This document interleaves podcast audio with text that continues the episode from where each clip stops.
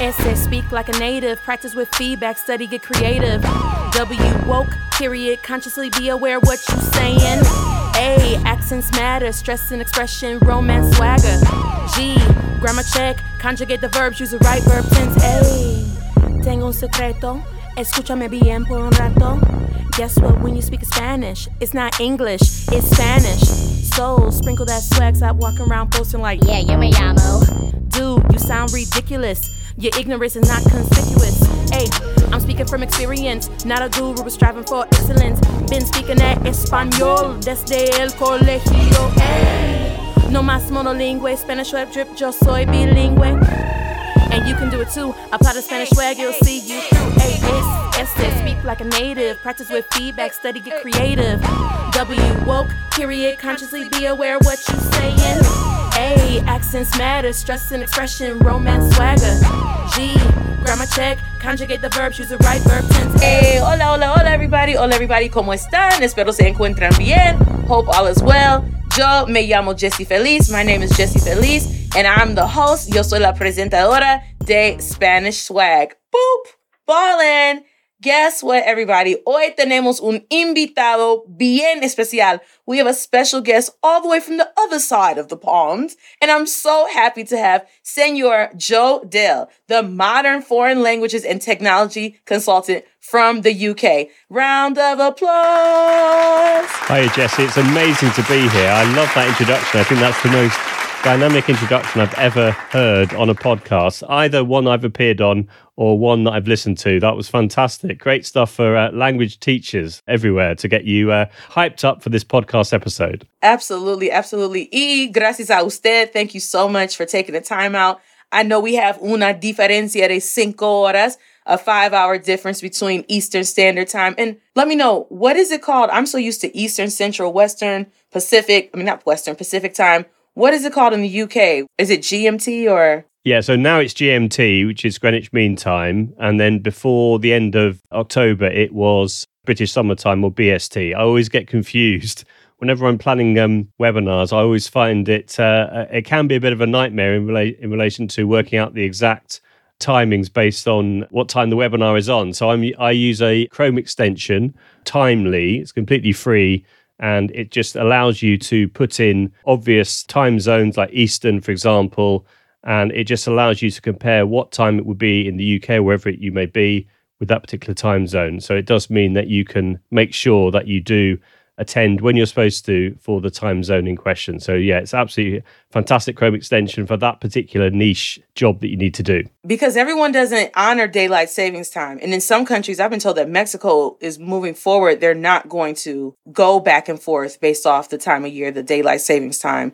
America Central, Central America does not do it at all. So I'm used to either being two hours difference and then all of a sudden now I'm a one hour difference with my friends and close loved ones in Costa Rica. So, you know, it's really important for us to have these Chrome extensions as needed so we can all still stay communicated, you know, in connection and on time, right? Absolutely. Awesome, awesome. Okay, so Joe, before we get started learning un poquito más de ti, a little bit more about you, I have to always ask this question to people who have un dialecto, a dialect that's different from mine, or you know, especially speaking with English, because like when I lived in Costa Rica, I lived in the Sur Caribe, El Caribe Sur, which is the South Caribbean. So we have a lot of people of Jamaican descent who are nationally Costa Ricans, but their grandparents came over in the 40s and 50s to build the ferrocarril, the railroad. And so they speak patois, they speak Spanish, they speak English. And then here I come from the Midwest, from Detroit, Michigan, Detroit.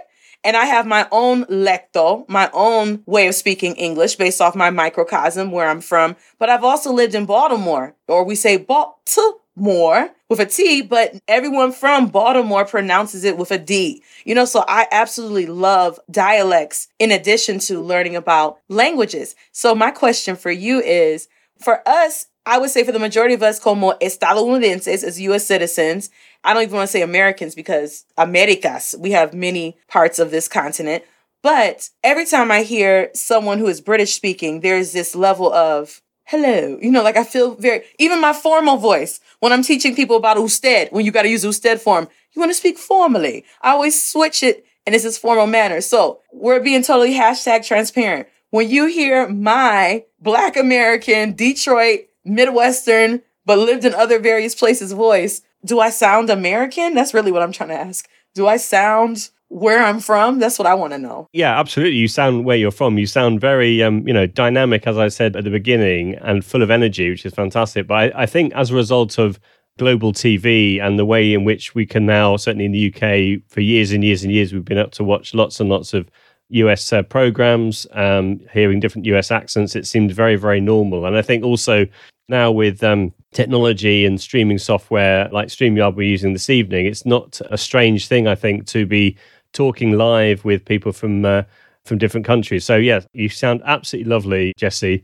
You sound very authentic from where you are. Oh, thank you, darling. See, if you just said your accent without saying the exact place in America where you were, I think I probably would have struggled with that. But you sound very American, whatever that means. Okay, I know where I'm from. I know where I'm from. But I can also change. You know what I love about languages? We have like these official languages, but your I had a Spanish professor that talked about your idiolecto, which is your individualized lecto. And I love that because if you are born in one place and for the majority of your life, that is your domicile, that is your microcosm, then you share that regional dialecto, that regional dialect. However, if you have lived, not just traveled abroad for a short term or vacation, but if you have resided, like you were a resident elsewhere for a long period of time, your ears naturally become acclimated to sounding near native of that area. And so now you're bringing that along. And then if you move elsewhere if you're this this nomad then you know you acquire different accents. And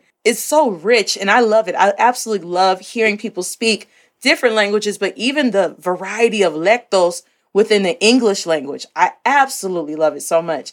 And i saw a video forgive me i cannot remember who it was but it was a British citizen and he was going over the variety of British accents. And you know, from us on this side of the pond, you know, there may be this standard, what we perceive as like, oh, this British accent. And I mean, I wonder, like, obviously for people of England, is there like this standard American sound? Or do we consider, oh, this person's from New York or this person's from the South and they talk a little country just like they right here? You know? I think there are stereotypes, for example, of a New York accent, like, you know, um, grab me a coffee and all this sort of stuff. Yeah, coffee and cream, coffee and cream. Which again would have come from TV shows and films and what yes. have you. But yeah, absolutely. Going back to what you were saying, I mean, in the UK, you can drive just like a few miles and you might find that not only are the accents very different, but words that people use about um, different objects can be very different. For example, from time to time you see these things on Twitter, like um, people will post a photo of something and say, "How do you describe this?"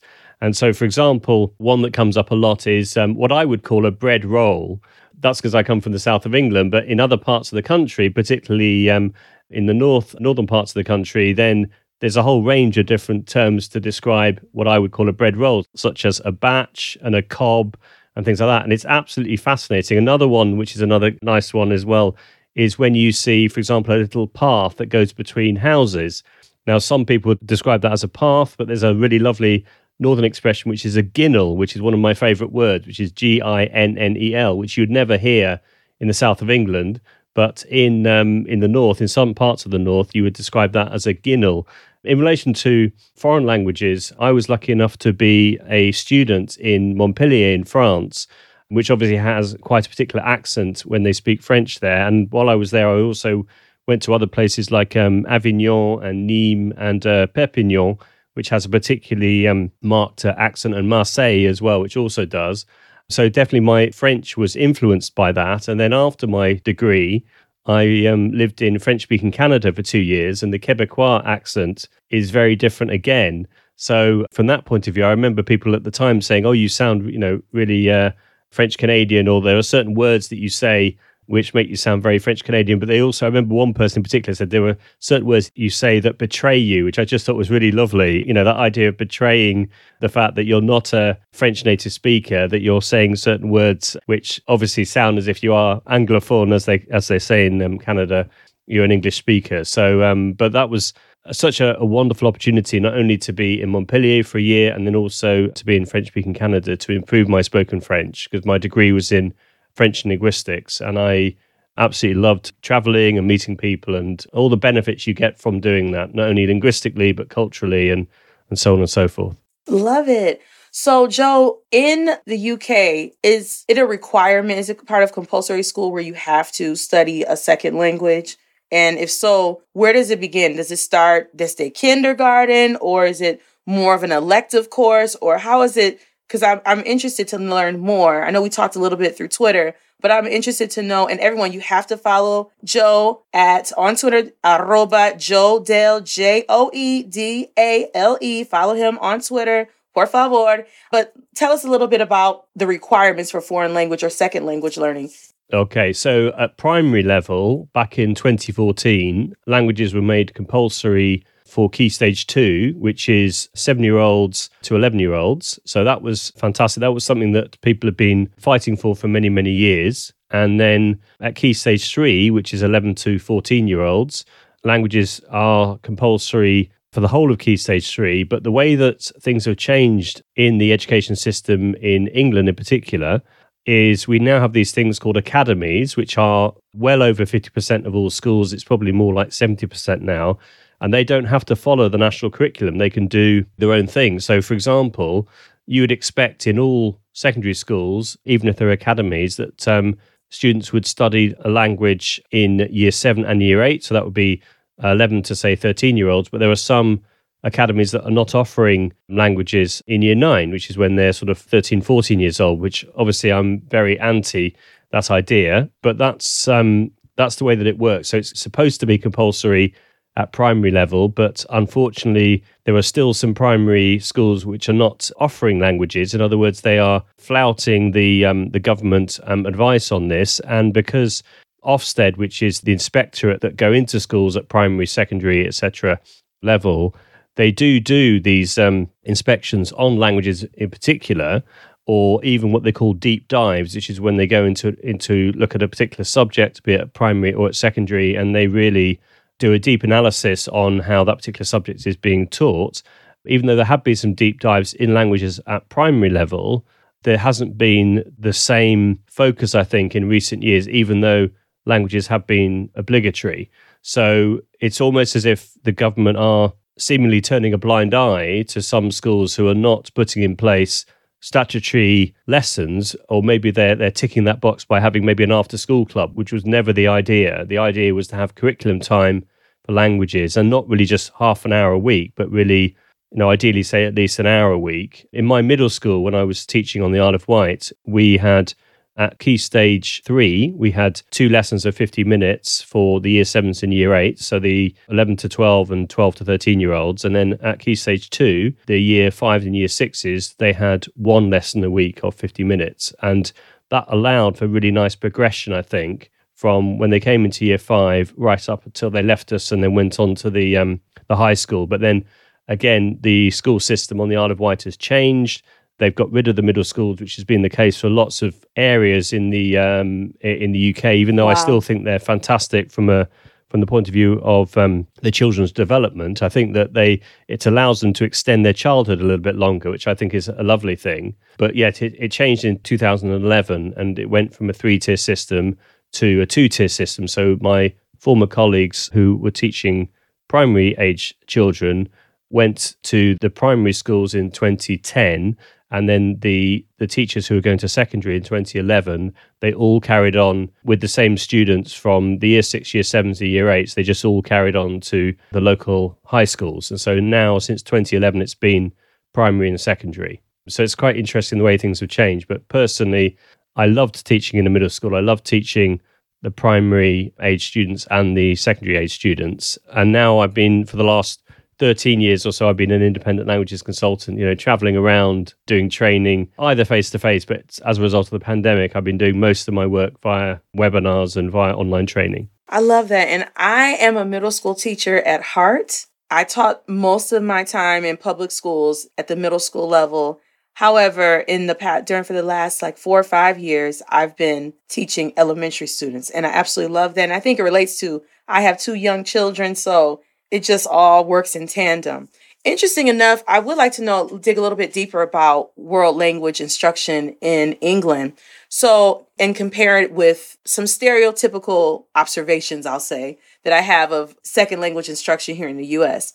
Well, historically, aquí en los Estados Unidos, here in the US, there's been like a, a large, like what's plagued this nation, one of the things that's plagued this nation is this anti multilingual mentality. And I understand with colonization, wanting to have English as a primary language, but I love the concept of developing your ears where you can acostumbrarse, get accustomed to speaking near native versus assimilating because you start to lose your identity. So we have many people whose ancestors come from Europe and they ethnically identify with being Italian American, for example, or they may be Irish American, even though it's still English, you know, or they may be from a country, their great grandparents or great great great grandparents, now as time moves on, has come there. My ancestors were enforced to migrate through the African diaspora. It wasn't like, hey, please put me over there. No, this was not a choice. So that's a whole nother topic of how languages were stripped and taken away.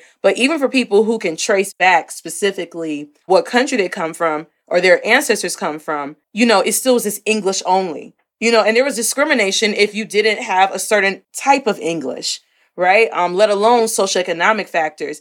And so now you have second generation children being born of people who have more recently migrated. And you have this do I keep teaching my children and reinforcing the native language of our heritage, or do I want them to sound American enough? You know, so that impacts world language instruction, whether it's from the funding or the rigor, the expectation. And I have such a strong passion for equipping my people with el bilingüismo, with bilingualism, because I'm saying over 50% of the world is bilingual and multilingual. You know, like that's like the norm. But here, I mean, in some communities, it's like just to convince people of the importance, let alone to equip the teachers and to put qualified educators, not just because they have a degree, but who can actually speak the language, you know, so that we can actually set our children up for success. So I don't know, in comparing that with the UK, like, is there like an anti, uh, or has there been historically, or do you see? I know you said a lot of the parents in the community they were pushing to have languages be a requirement early on, but so does that then reflect that there's less of this anti, you know, the English only mentality in England? Well, I think having traveled here, there, and everywhere all around the world, I think that language teachers are sort of fighting their corner, making it very clear to students of the power and the importance of language learning. So when I've been to places like Australia, to the States, here, and everywhere, I feel that language teachers are always showing this sense of solidarity and and fighting the good fight, as it were, about the importance of language learning. In relation to the UK in particular, I suppose the elephant in the room is uh, Brexit. And I think the influence that Brexit has, has had on potentially some attitudes of students and possibly their parents as well, thinking, well, why do we need to learn the language now because we've left the European Union? Linguists or people who are very pro languages would say the opposite that we need to improve our understanding of languages in order to be able to converse with people from around Europe now that these ties are not as strong, which is a huge regret that I have personally. And I know lots of language teachers feel exactly the same way. So I think language teachers have always found themselves in the situation whereby they have to, if you like, persuade lots of young people on the, the importance of languages. I think that it can be a hard sell in lots of ways. I think that languages, certainly in the UK, and there's been lots of reports about this from the British Council and other organisations about young people seeing languages as being difficult or hard, or that they'll get grades which are not as good in languages compared to in other subjects because of the whole debate around severe grading that the the government could have addressed in the latest GCSE, so the exam that you take at uh, the age of 16 in the UK. They could have addressed this idea that lots of people have been talking about for many years the fact that you won't necessarily get as good a mark because of the way that the marks are set in a language compared to other subjects and that obviously seems very unfair so for example let's say you were doing subjects like uh, you know english or or geography or history according to the data that has been put together over many years in a language you will probably get at least one grade lower than other traditional subjects. Wow. And there have been, as I said, there have been people like Helen Myers, who's a friend of mine, who's the chair of the London branch of the Association of Language Learning, along with her husband, David Blow, who've been campaigning for this for many, many years. And we feel this would make a big difference to the attitudes of young people in relation to languages if they felt they were on a level playing field. Yes. So that's definitely happened. So I think before Brexit, there was still absolutely the argument of, you know, what's the point of learning languages and parents saying literally at parents' evenings, well, I was never good at languages. Uh, therefore, why should my son or daughter bother? Or parents who have children with special educational needs saying, well, I think that they need to focus on English rather than on the foreign language. All these different barriers that you can find are a challenge. But I think that as long as you make sure, as a language teacher, that your lessons are exciting and interesting and engaging and relevant, then you can buck the trend on that and you can uh, enthuse students on the power of languages. And I think that as a result of social media, in particular the MFL Twitterati community, which I've helped to to nurture over many years, there are lots of excellent practitioners who are sharing their knowledge on a daily basis. And of course, for lots of teachers, it's really changed their life being able to read about different ideas, sharing different resources, sharing the latest government initiatives or for example, today the government has announced that they're going to spend 15 million pounds on a new centre of excellence and they're going to create these new hubs as well and they're going to put out a tender for it could be multi academy trusts or different organizations to bid for that tender. And then once that tender has been approved and there's a, a new centre of excellence then maybe that will see a difference in the the way in which languages are taught in England as well. So there's lots of change happening all the time, but I think that through social media in particular, which is one of the of the vehicles that I use a lot for keeping up to date with everything, I think that's a fantastic positive environment to help keep everyone up to date with what the government have been doing or Ofsted, the the inspection team have been doing and their latest initiatives, but more importantly, practical ideas that you can try out with your students quickly and easily, which can have a, a fantastic motivating factor with them. But with with the exam changes that we've seen recently with the new GCSE, etc., I think having a community like that is amazing for keeping up to date. And I'm sure it's exactly the same with LangChat in the States as well. And um, I just think it's a wonderful thing. So there is that reluctance. There always has been that reluctance. But, and I think that Brexit hasn't made things easier, let's say, but I think that with positive, dynamic, committed teachers, we can certainly buck that trend and improve things as they are. Now, that last part, the dynamic and committed teachers.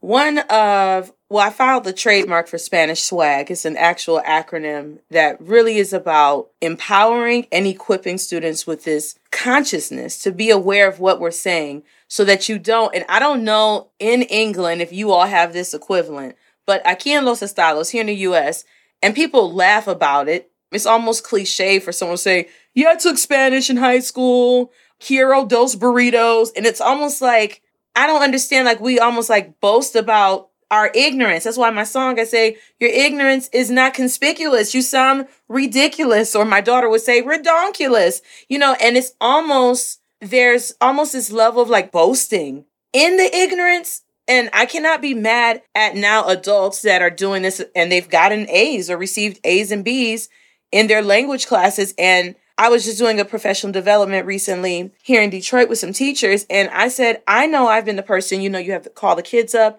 you're asking them a question. And so if I ask them, ¿Qué te gusta hacer los fines de semana? What do you like to do on the weekends? And if a student responds and says, Me gusta ir al parque con amigos that is an American gringo accent, like I do not know what. Now, technically, es una frase completa. That is a complete sentence. Oh, the child's using a vocabulary. And I'm not trying to walk around and be the grammar police, but no one in Mexico, ni in España, ni Venezuela, ni Cuba says me gusta ir. But I'm saying as an educator, I have to say, no, it's me gusta ir. Because my thing is, I'm not just trying to be your elective teacher.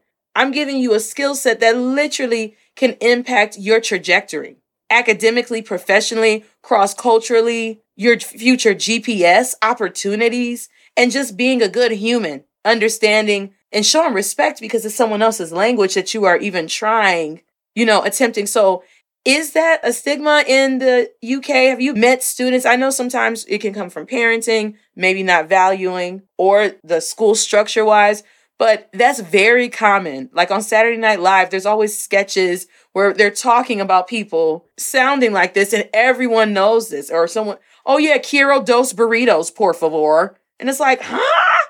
Have you heard that? Is that a thing that happens in England where people are butchering the language and that's just like the norm? Yeah, I mean, the cliche is as long as you can say uh, "dos cervezas, por favor," then um, you're you're fine when you go on a holiday. But I, I think there's a couple of answers to that. I think from the student's point of view, maybe because they don't want to appear silly in front of their peers, they don't want to seem as if they're not fluent in the language. That's why they will deliberately pronounce things with a bad accent or an English accent, let's say, when they're trying to speak in the target language. And I think that maybe, I may be wrong about this, but my understanding is in the States, because there are so many Spanish speakers, I would imagine that most people are going to be exposed to different Spanish accents much more than you maybe would get in the UK. So, from that point of view, that can be a great way, I think, of tuning your ear. Certainly, when I was living in Quebec, and the students who were learning French, who were maybe had a relative that could speak French or were more exposed to hearing French, their accents were much better. Whereas if you live in an environment, and I appreciate that you have access to media and what have you now, which makes it a lot easier, but generally speaking, to try and recreate this sort of French speaking or Spanish speaking or German speaking, what have you, capsule in the classroom then that's that's a challenge. But I, I think hand on heart that trying to use the target language as much as possible in the classroom is absolutely the way to go. That's what I used to do a lot. I used to try to speak as much as possible in the target language because of the fact that the children would acquire so much without necessarily realizing it. And I know I was just saying about, say, at parents' evenings when you might get some parents who have got, you know, bad attitudes to uh, language learning. You may also get lots of parents who say, well, I wish now I had learnt properly a language at school because I regret that now because I'm missing out on opportunities. Or when I go on holiday and I feel very embarrassed that I don't know how to speak a second language. And in lots and lots of countries, this is the absolute, absolute norm that people can speak one, two, three, four languages. But I think things are changing from the point of view that we have so much access now to resources in the target language. So, from a teaching point of view, it's amazing if we're looking for authentic text, whereas 20 years ago, that just wasn't the case at all. So, no, um, it was not. so, I think in lots of ways, we're in a lucky position now, even though we're still struggling with changing the attitudes of some students or some parents, I think. Yeah. Okay. So, I got to ask this question or bring this topic up. I'm more recently, I haven't seen, I'm on the last episode, but it's been, work has been so busy. I haven't seen this so long. Pero one of my now favorite shows, minus the violence, which is kind of hard because when people are fighting, I just always look the other way. But The Last Kingdom. It was first on BBC Network and then it was acquired by Netflix. But what I love the most from the show, and I know it's based on some historical occurrences, but it's still a drama, right? Realistic fiction. I did not know this. I was never taught this, even though it makes sense now. From my American lack of knowledge about British history, the whole concept of United Kingdom is interwoven throughout this show because it's showing that on the Isle there were these independent kingdoms and that the leaders of West, ¿cómo se llama? Wesleyan? No, Wesley, Wesley. Westminster? Westminster, I'm sorry. wanting to, it was like Wesleyan, that's not right. I know Mercia is not called Mercia anymore. I don't know what the modern. I'm watching the show from the 800s, so they have some of the older names, but still, it's this concept of you had these individual kingdoms, and so now you have United Kingdom, and I don't know why I never made that connection with you the concept of United States, even though they weren't necessarily like kingdoms in the same regard, but similarly now it's this united, at least geographically, or united nationally, even if not united on beliefs or customs and practices but I just find that really interesting. Is that accurate what I understand now? That the purpose of calling it United Kingdom is because there were historically different kingdoms on the same isle, but now became one country for England, one England. And then I know we have Ireland and that involved as well. Is that what I understand? Is that educate me, please? Okay. So obviously, the United Kingdom is the term that we use for the home countries of England, Scotland, Wales, Northern Ireland. So that's referred to as the United Kingdom, whereas the British Isles don't include Northern Ireland. I think I'm right in saying that, but Great Britain does. But when you say the British Isles, that is just England, Scotland, and Wales. I hope I got that right. Otherwise, I'll, I'll feel the wrath of people. But um, oh. but yeah, geographically, countries dun, are very dun, you know dun. near each other. But I think from a cultural point of view, I think um, Scottish people are certainly politically are much more to the left compared to England, which tends to be in lots of England any, anyway is more to the right. Although, if one believes all the polls recently, that if there was a general election, that the um, the current government would would lose the vast majority of their seats. Um, I'll believe it when I see it. But in Wales as well, I would say most people are to the, the left. And so, with the whole Brexit issue, which Scotland and Wales and Northern Ireland voted against, voted Remain, it now has created this vacuum or this issue around the fact that there are lots of people in these different countries who feel very strongly that we should never have left the European Union and that we're being constantly lied to as a result of Brexit because of the fact that the government don't want to admit to this this huge mistake they've made because that would politically be very difficult for them. But I think this, we're going to have to come to a point whereby it's going to be so obvious that our economy is in decline and so on and so forth that they will have to do something.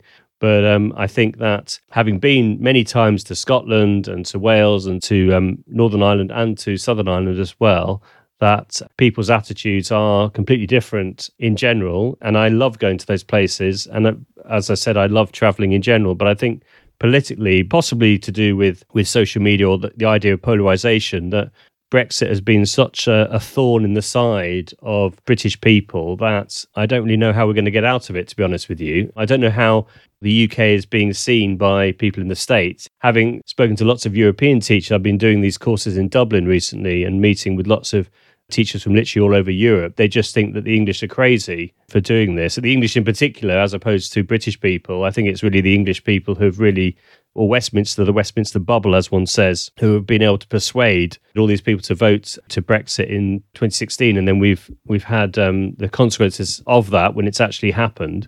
I think that um, they all think that we're completely crazy, and I, I agree with them. I don't know why we made this mad decision, but we have done, and we have to live with the consequences. And that's why, if you are, let's say, an entrepreneur or or someone uh, who's a you know a creative, it's just immediately cut off a lot of your opportunities that you could in the past let's say just jump on a plane and go to a country and do in Europe and, and do some training but obviously for trade those businesses that were based on just in time delivery have had huge problems the Scottish um, fishing industry for example have had huge problems and lots of those voted for for Brexit and then the farmers having to compete with the uh, New Zealand lamb for example because of the fact that the British decided to do a trade deal with you. It's just a complete and utter mess. I know we're sort of going off languages a bit, but it's just interesting to see how things have changed. And I'm sure that will affect attitudes about other people and other languages moving forward. So I just think it's been a huge disaster, to be honest with you. Mm. Well, you know, when it comes to, I'm a firm believer that language is a reflection of the culture of the people who speak that language natively and or through heritage, right? And so when things happen politically, you know, there's that impacts also language too, because it impacts the people, it impacts the culture. And so, you know, a hundred years from now, there may be a shift in the lecto that may be a result of this exit, you know, from the European Union. You never know how that plays and how that can impact the world on, and specifically the British Isles. Another quick question I have for you is in England specifically, do people, because, okay, here in the US, you know, we think of like, oh, you're from the Midwest or you're from the East Coast or you from down south. And while that's not just your geographic, we talked about it's your dialect, it also relates to like your almost like your subculture. Sub in the sense of this national culture, even though it's your microcosm. So it really is your culture. Southern hospitality is a real thing. I lived in Texas por un año, and everyone, regardless of people's political status, everyone says, Yes, ma'am. I mean, and I was like, Ma'am, and this was younger. I'm not somebody's mammy, but like, it's just the norm, even just culture, like, and that's language, like, yes, ma'am. I remember my daughter that she was two, one and a half we moved. We, we lived in Costa Rica, and then I moved back to the US when she was one and a half. And I never forget, like, she was coming home and she would say, Yes, ma'am, to me. And it threw me off because I'm in the Midwest, we don't say yes, ma'am. You know, but that's culturally within that region, right? That dialect, even though we're all speaking English. In England, I know you said like you were from the south of England, or like do people resonate like even though you're British, do people like say, oh, I'm from the south of England? Like, is it that same where people are really like, oh, I'm from, I know people say New York, but the East Coast, or oh, I'm from the West Coast. I'm from, you know, people are very regionally proud of their origins. Is it the same thing? Absolutely. Yeah, okay. absolutely. I mean, everyone is is proud of where they come from. I normally find, particularly when people travel, they think very fond thoughts and are very proud of their homeland, as it were.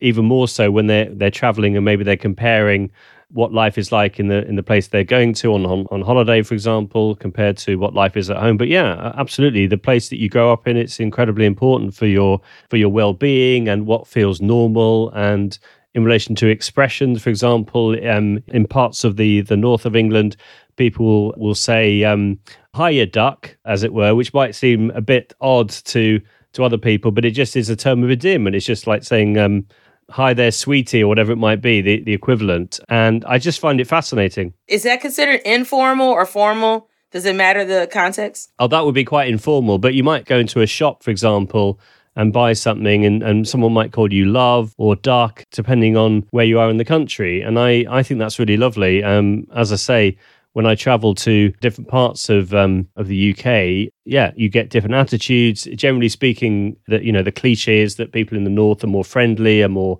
willing to have a chat with you. If you, I don't know if you've ever been to London, but it tends to be that everyone is not as forthcoming with, with speaking to you, or certainly on the um, on the underground, if you actually have a conversation with someone, they'll probably think you're a complete weirdo. So everyone's like looking at their feet or or listening to um, their phone or um, you know doing something else or what have you, but not having a conversation. Whereas when I've been to other parts of uh, of the UK, it can be the complete opposite. So it is fascinating, and I think also in relation to accents as well, which I ask um, whenever I meet people. Let's say the European teacher I was mentioning in Dublin, who tend to be English teachers. I ask them about how do they find the Dublin accent, or how do they find the accent in places like um, Liverpool or Newcastle or Glasgow? And it's always really interesting to hear their take and, and what they think and, and expressions that they've learned or, you know, colloquialisms and this sort of thing. It's it's fascinating. That's one of the beautiful things about language, I think. The fact that it is very much context dependent and the fact that you yeah you tend to be very proud of the place where you've grown up but it's also fascinating to travel and to visit other places and to learn the expressions that people use in in other places around your local area as well as further afield. I love it. I love it. And it, it's a beautiful thing. Okay i'm going to spell a word I know we have to end pretty soon, but I want to spell a word because from the Midwest, I pronounce this word a certain way. When I first taught in 2008 in Baltimore, a lot of East Coast people from New Jersey, Connecticut, New York, as well as from Baltimore would pronounce this simple word a different way. But I lived in Baltimore for six years. So now I pronounce this word that way. I don't know why. And then sometimes I don't, but I guess when I'm getting hype, I feel more, I don't know. I'm just going to spell this word and I want to hear how you pronounce it. I know there's a way according to the Webster or the Oxford Dictionary, but it's a simple word and we use it frequently. I just want to hear how you pronounce it so I can compare Midwest versus East Coast and see where it came from. Okay. The word is D I R E C T O R. Right, D I R E C T O R. It could O-R, be a school director. blank. Say it again. Director, I would say. Okay. Director. Yeah. So how would you pronounce it? I would say from Detroit, I would say director because we say directions. Even though it's an I, we say der. East Coast, director. I had a parent come one time and I was like, I had hall duty and I was up front. And this was like fresh out of college okay, Jessica, you have hall duty. And I'm like in Baltimore, like, okay. And this parent came and the door, we have to keep the doors locked, obviously. But I don't know if I was just distracted, but my back was kind of like towards the front door and no one in the office was responding to her. So this parent was banging on the door and I said, Oh, I'm sorry. I'm so, so sorry. I ran to the door and she said, Uh, teacher, where's the school director? Director. And I was like, Um, the school director dir versus die. I need to know, direct me where the director die and director. So I just find those little things very interesting. I pick those up all the time. I love it. Language is a reflection of culture. Culture is reflection of your origin. And like you said, it's a beautiful thing. And then studying other languages and other cultures to me really just strengthens your own identity because you're able to make connections that you cannot make in isolation whether it's cultural or linguistic. And it feels as if you're almost playing a role, isn't it? When you're speaking the target language in a different language, then it feels like you're playing a role. And that can be very liberating, I think, as well. It is. Is. Just in relation to uh, you know words being pronounced in different ways. I mean, obviously you've got the classic um, aluminium, whereas in the states it would, it would be pronounced aluminum, or um, oregano, or oregano, or you know there are many examples like that, or vehicle or vehicle, for example. oh, how do you pronounce A G A I N? A G A I N again, Okay, again. or you could say again, I suppose, but I would normally say again. It it could be like these small little nuances too. Sometimes it's not like again versus again. And so also the way we pronounce certain words, imagine for someone who's learning English as a second language or a third or fourth language, you know, and then it's like British standard English versus American standard English. And so it's like, well, wait a minute. Oftentimes words are written a certain way. And the English, what I find is really interesting, it's not like derived directly like Francés or Espanol from Latin, right? It's not like one straight mother language that it came from. Es una mezcla de lenguajes diferentes. And so you'll have a little bit of this, a little bit of that sprinkling on there. And so it can be like, ah, I always tell people we have five vowels in English A, E, I, O, U, but they produce up to 20 different sounds. Whereas in Espanol, I don't know how it is in Francés, it's A, E, I, O, U. A is not uh, ah, it's only ah. It will not change. And so for me, I find it also liberating, even linguistically and even with syntax and everything. Because to me, for learning a romance language such as Spanish or Francés, like the beauty of it is like, okay, we have these vowels, and this is what really drives the language. And so if you've committed these vowels, and of course there's other linguistic items to learn as well, but I just find that I find that very liberating because I can read sin problema. Like, and it's all good to read. It's easier for me learning versus even simple things. My daughter, she's in second grade, and she'll say, Mommy, why is bear B E A R, hair is H A I R, and care is C A R E? And I'm like, well, silent an E for care, hair like the air. You know, it's just like random. It's not like this solid rule. But it's a beautiful thing nonetheless because that's what makes the English language what it is, you know? And so it really is like our sight words.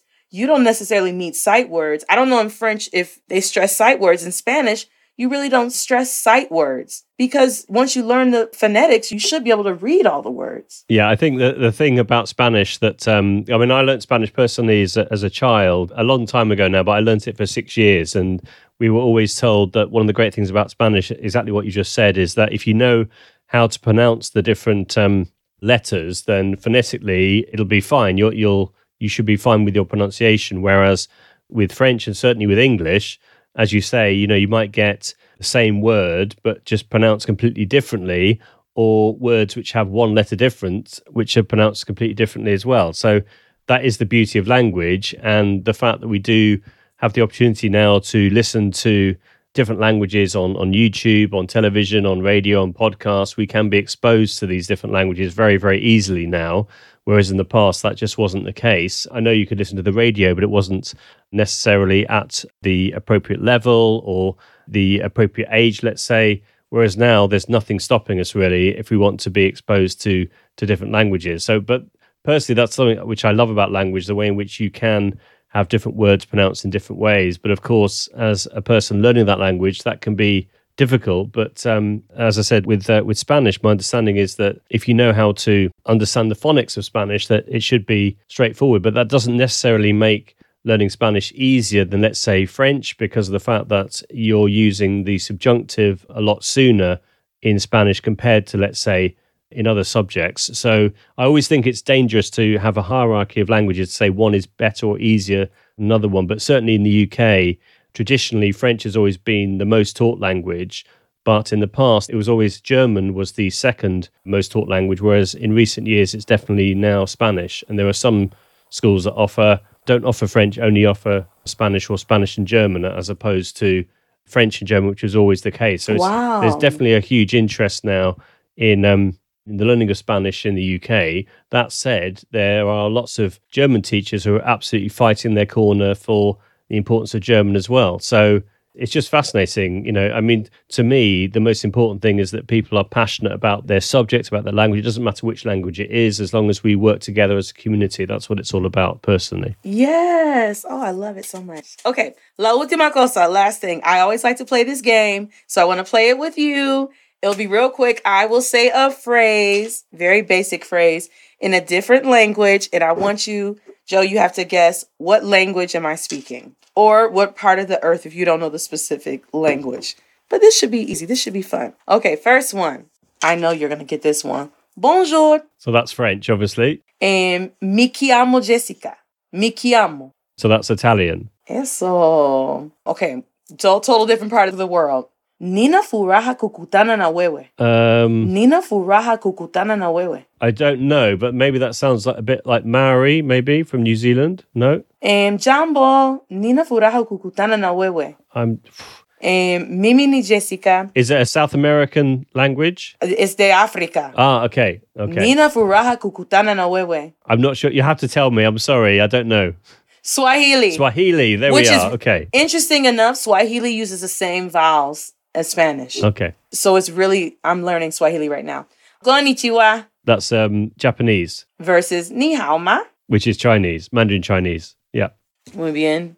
Oh, I hope I don't mispronounce this one. Dzień dobry. Dzień Oof. dobry. Um, Dobra. is that Russian? Close, but not Russian. Uh, Polish? Ah, Polaco. Wow, that was a, a, a bit of a guess. Okay, Okay, you give me one. okay. Um, now you put me on the you put me on the spot. Just for everyone listening to this, this was not pre-prepared. We're doing this It was live, not planned. I'm always thinking one. so I'm just trying to think. Um, okay, here we go. you ready? Here we go. Okay. Bore da, Repítate, por favor. Bore da. Ni idea. I have no idea. Okay, that's Welsh. Or it's supposed to be Welsh. So I, I taught in Wales for two years, and that's where I did my teacher training. So I lived in Wales for three years in total.